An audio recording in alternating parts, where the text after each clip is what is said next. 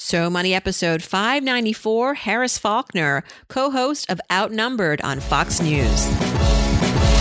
You're listening to So Money with award winning money guru Farnoosh Torabi. Each day, get a 30 minute dose of financial inspiration from the world's top business minds, authors, influencers, and from Farnoosh herself. Looking for ways to save on gas or double your double coupons? Sorry, you're in the wrong place. Seeking profound ways to live a richer, happier life. Welcome to So Money. Welcome to So Money, everyone. I'm your host, Farnoosh Torabi. We're talking media and money today. Welcome to the show. You may recognize today's guest from TV. She's the co host of Outnumbered on Fox News and the host of Fox Report Weekend. She works six days per week and still has time to be a super mom, a super wife, a motivational speaker, a philanthropist, and now amazing guest on So Money. Harris Faulkner, everyone, is here. She's a celebrated and award winning journalist who's received the National Headliner Award for Best Newscast. Harris also received the Amelia Earhart Pioneering Lifetime Achievement Award for her humanitarian efforts. As a so called military brat, Harris shares advice stemming from her childhood as well as her take on the media. We dive right in. How do you stay relevant as a journalist today? What are facts? And how about that time she earned just $9,000 a year as a TV news reporter and still looked the part? Where was she shopping? Here is Harris Faulkner. Harris Faulkner, welcome to So Money. Are you ready to talk money and career? And are you kidding? I get to spend time talking to you. Well, I stay ready, so I don't have to get ready for that. So I am so excited to join you. Thanks for having me. My pleasure. I met you for the first time a couple of weeks ago at an event. I got the honor of sharing the stage with you to talk to an audience of ambitious women about how to thrive as a working mother, how to fail gracefully as well as we've all done. um, and you had some really wise words. You were actually one of the first to speak and you shared with the audience the importance of having a strategy for everything. And I really, oh man, I was, I was, uh, I was high fiving you all the way from the other side of the aisle. Um, you know, and not just having a five year plan like you learn in business school, but how to really yeah. accomplish your goals today and this week. Why do I think well, right this away. personal to you? Yeah. Well, you know, one of the things I, I spoke of that morning, and I really think it's a good jumping off point, is to take a good look at your inner circle. Like, who has the ability to influence you and who is most influenced by you? That is particularly important because scientifically speaking, I buy into the psychology of this. Uh, the studies which show that you become most like the five people you spend most of your time with. Mm-hmm. And if that is the case, and you have certain goals and dreams in mind, then you really have to think do I have positive people around me? Do I have people who are dedicated to my goals and my happiness, who are not shiny objects in my life to be distractions, but who are support base for me and keep me motivated, even at those times when I feel like, oh, I need to take a break? They scoop me back up and remind me of the goals. At the same time, that inner circle has to be one in which that you are valued as a participant as well. So I think it's important to have people who can reciprocate a dream journey. Now that gets complicated a little bit, Farnoosh, because some of our detractors and some of those energy suckers in our lives are relatives.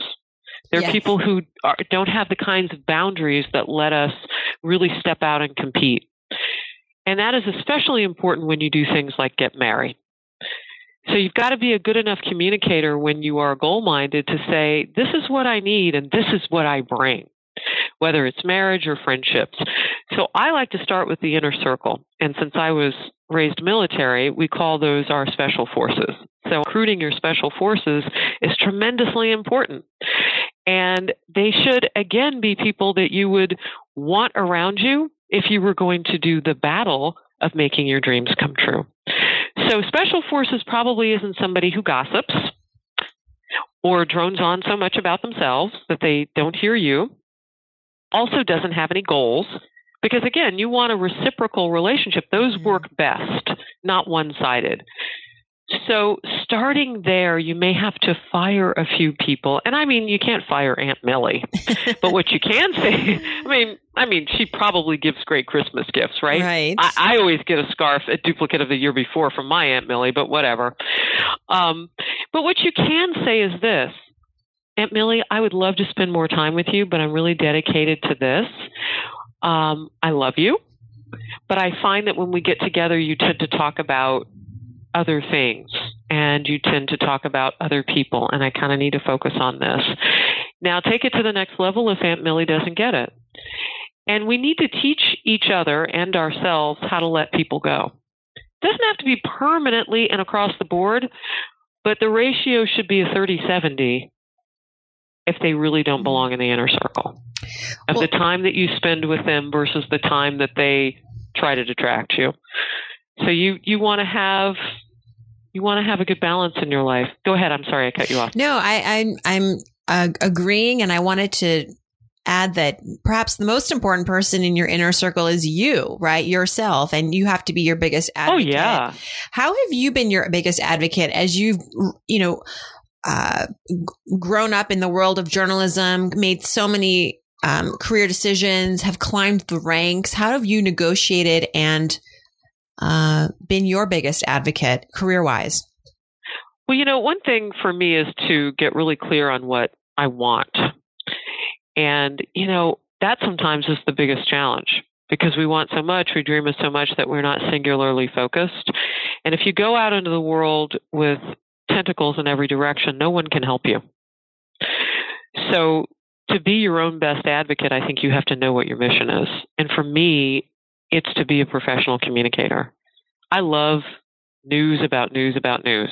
I love delivering the news. I love breaking news. I love political news. I love cultural news. I like being first. I most like being accurate before anything else if I'm disseminating the news.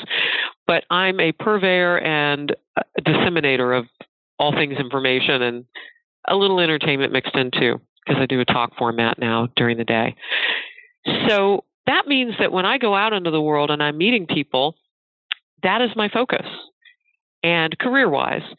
And so those people who I would want to kind of advocate what's going on for me, like if there's an opportunity coming up, I just simply tell them this is my goal. And either those things go together or they don't. I'm always seeking a mentor. And I'm not 25 ish esque ever again. But I live like I am because I like to learn things constantly. If I could do that on a daily basis, that's a perfect week to learn something new every day.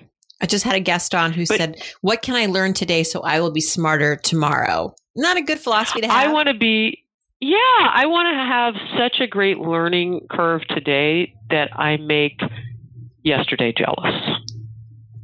What has been your biggest learning That's curve? my goal. What has been your biggest learning curve in your career, Harris? I mean, today to look, I went to journalism school.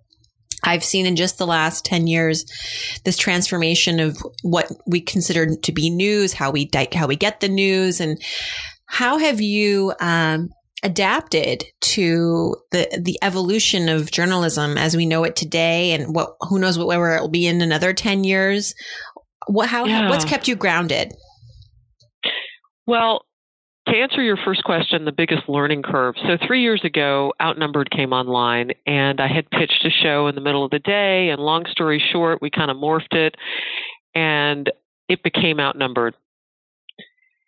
And what I realized was that if you want to be competitive today, it's not enough just to tell people the stories of what's happening in their world and beyond you have to make it relevant to them. People now are watching and reading in social media as much punditry, which I think is a made up word of the 90s, but they're watching as much editorial and commentary as there are facts. And that means that they want news either from a point of view, a perspective, or news that is analyzed to some degree, and maybe to some great degree right now, because everybody's so addicted to politics because we have a new president, blah, blah, blah. So I knew that the show at noon Eastern needed to be nimble.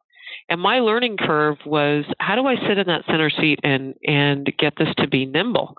Because we're going to go from political and cultural topics but it also has to be relevant. So when there's a news conference that pops up, if there's breaking news, a school shooting, whatever, I don't want them to cut away from outnumbered to a news anchor in a studio someplace because normally that would be me. How do I keep it in the room?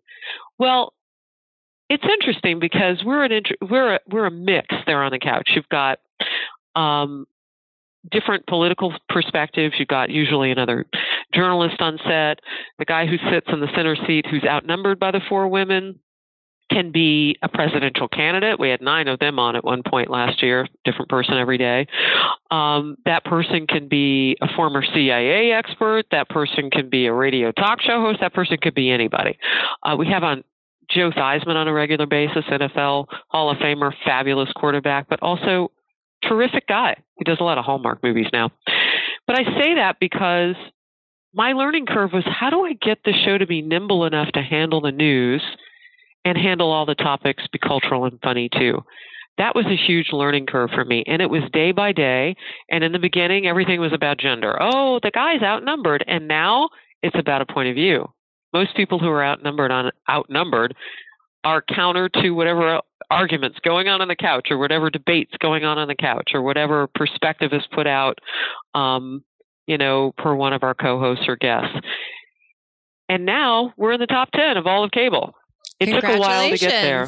Thank you. Thank you. It took a while to get there but you know you have to have the confidence to, to make mistakes Yes.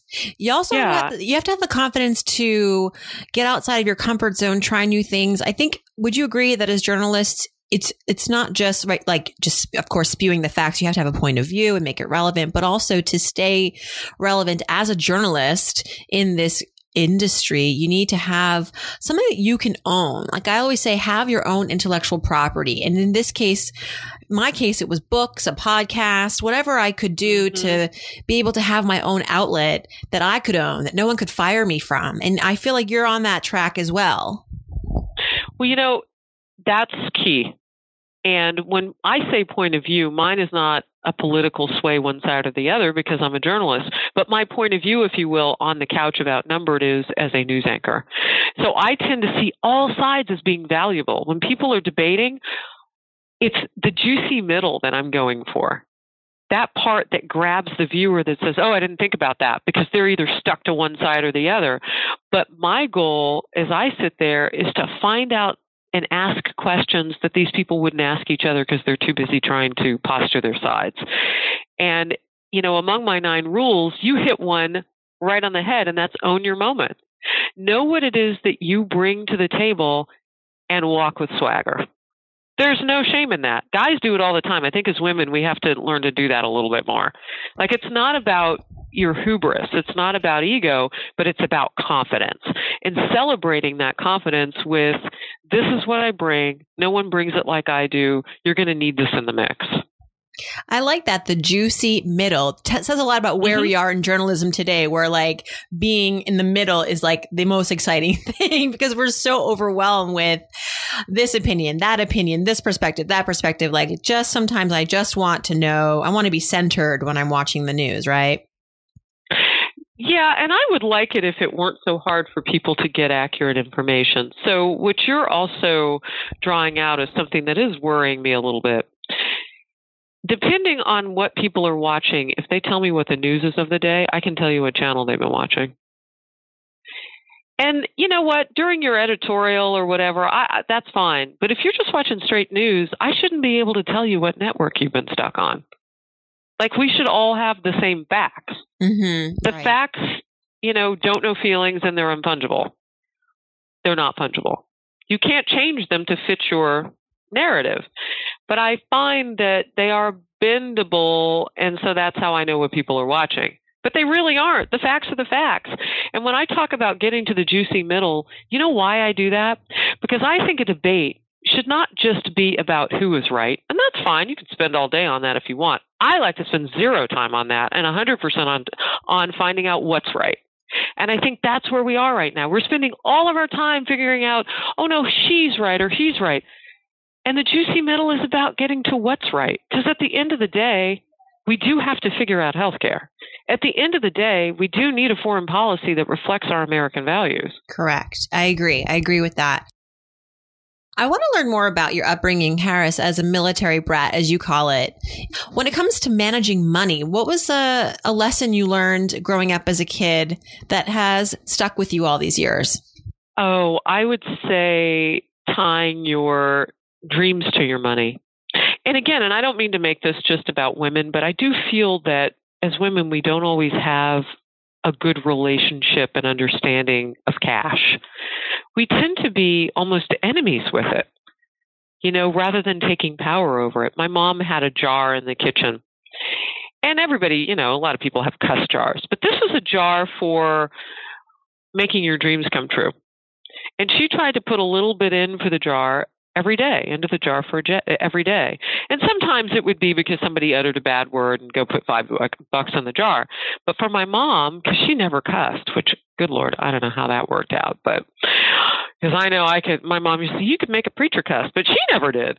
But but she kept a jar with dream money in there, and I always thought that if you hold a little money back and be a good steward with your cash, when it comes time to buy something that you really want, you'll have savings. And if enough time goes by, you'll have a bigger pot of money such that that becomes in its own right something that you want to protect rather than just spend.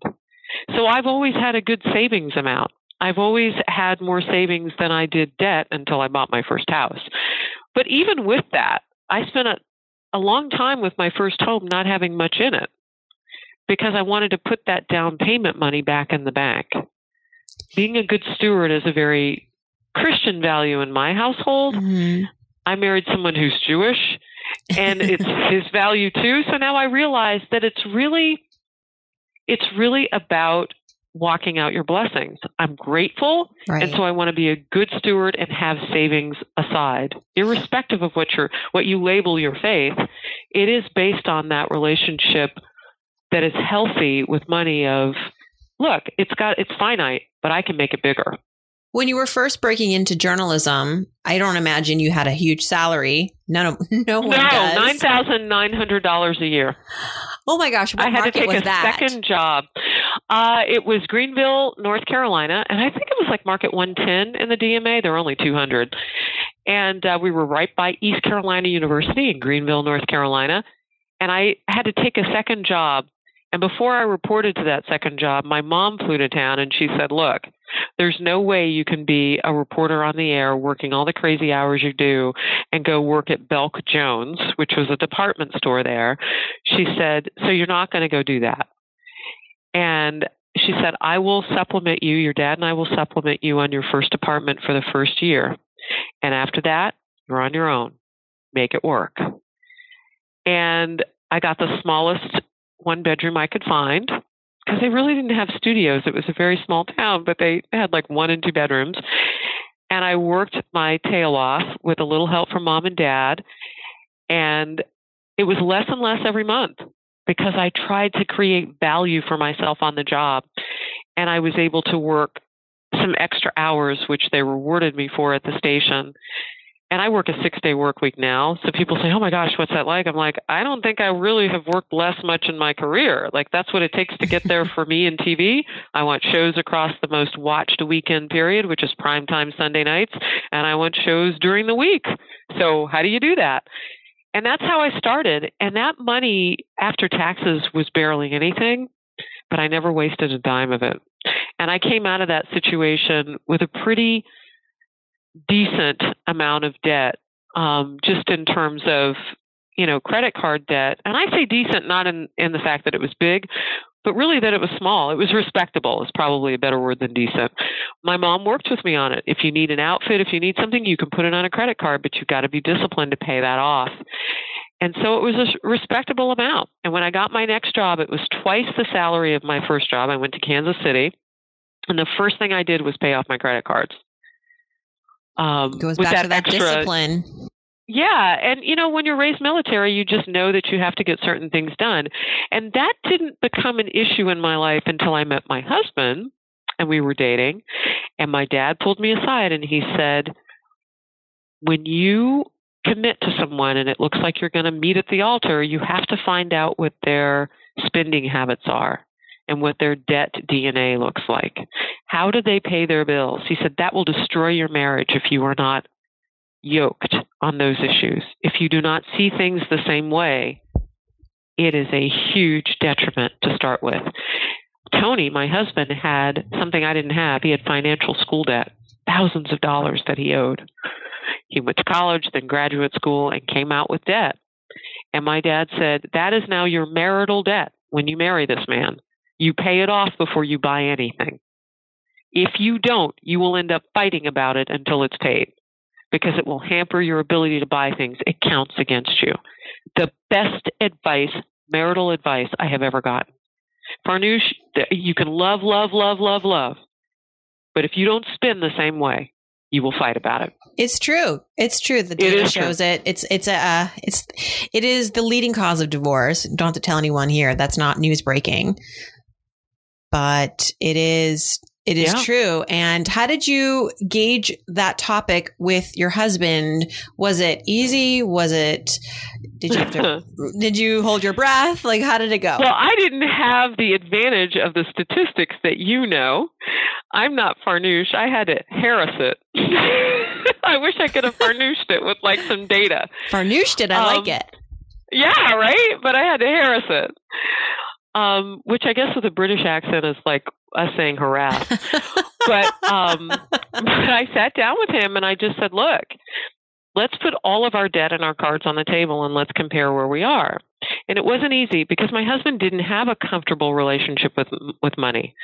It was you know, always he was raised by a single mom. His dad was in the picture, but he lived with a single mom and a sister. And it was always one of those things where it was about having less rather than having more. Those are the conversations. And he was very well aware of the fact that some things were held back because you couldn't pay for it that month or whatever. And and a lot of a lot of us were raised like that. I mean, I think that's a very human and American in particular experience. Um, but you know, you talked about that rate of divorce and money. Most people think they're the exception. And I simply said to Tony, "We're special, but I think my dad's right. I don't think we're that special." I think that we are going to fall into a statistical zone if we don't deal with this. So we mapped out a plan. And we were slightly older when we dated. We didn't meet till we were in our mid 30s. We were going to pay for our own wedding. We were paying cash for the wedding. So we knew we weren't going to build debt by getting married. And we had some real firm rules.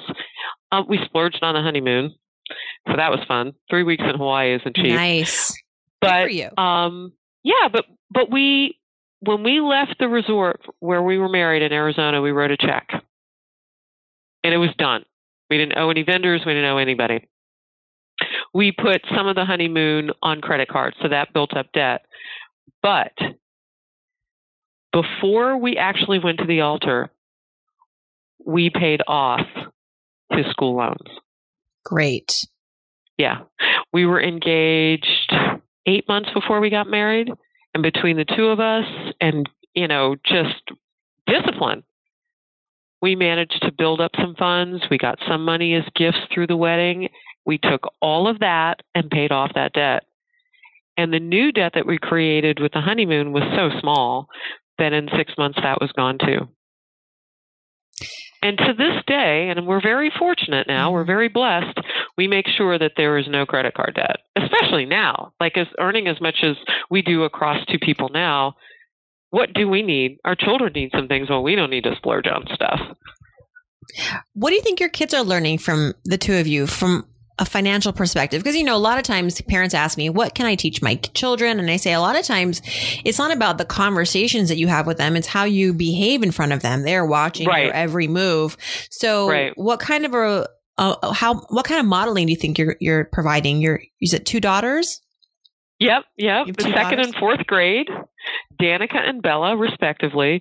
They know that um, credit card debt is not something that mommy and daddy like or will tolerate. So they hear the conversations. Are you paying? We Good. only have two credit cards and we share them. Like we don't have any. They're they're just um, cards with airlines, so we build miles all the time. That's another thing too. We try to make our credit cards do like gymnastics. You know, many different things. like you know, so you get points, you get miles. It's very important that they be flexible. Our credit cards. Um, and so they they hear those conversations. My oldest daughter's fourth grade class just came in second in all of the nation in a coding contest, um, and so through her coding, she has kind of a different understanding too of financials. Like she understands apps that are based on Bitcoin and Venmo and you know things that the cash doesn't come out of your phone. So she gets it's coming out of your your checking account. And she has her own savings account. So she knows that if she were to sign up for an app and start pulling from that, her account would get smaller.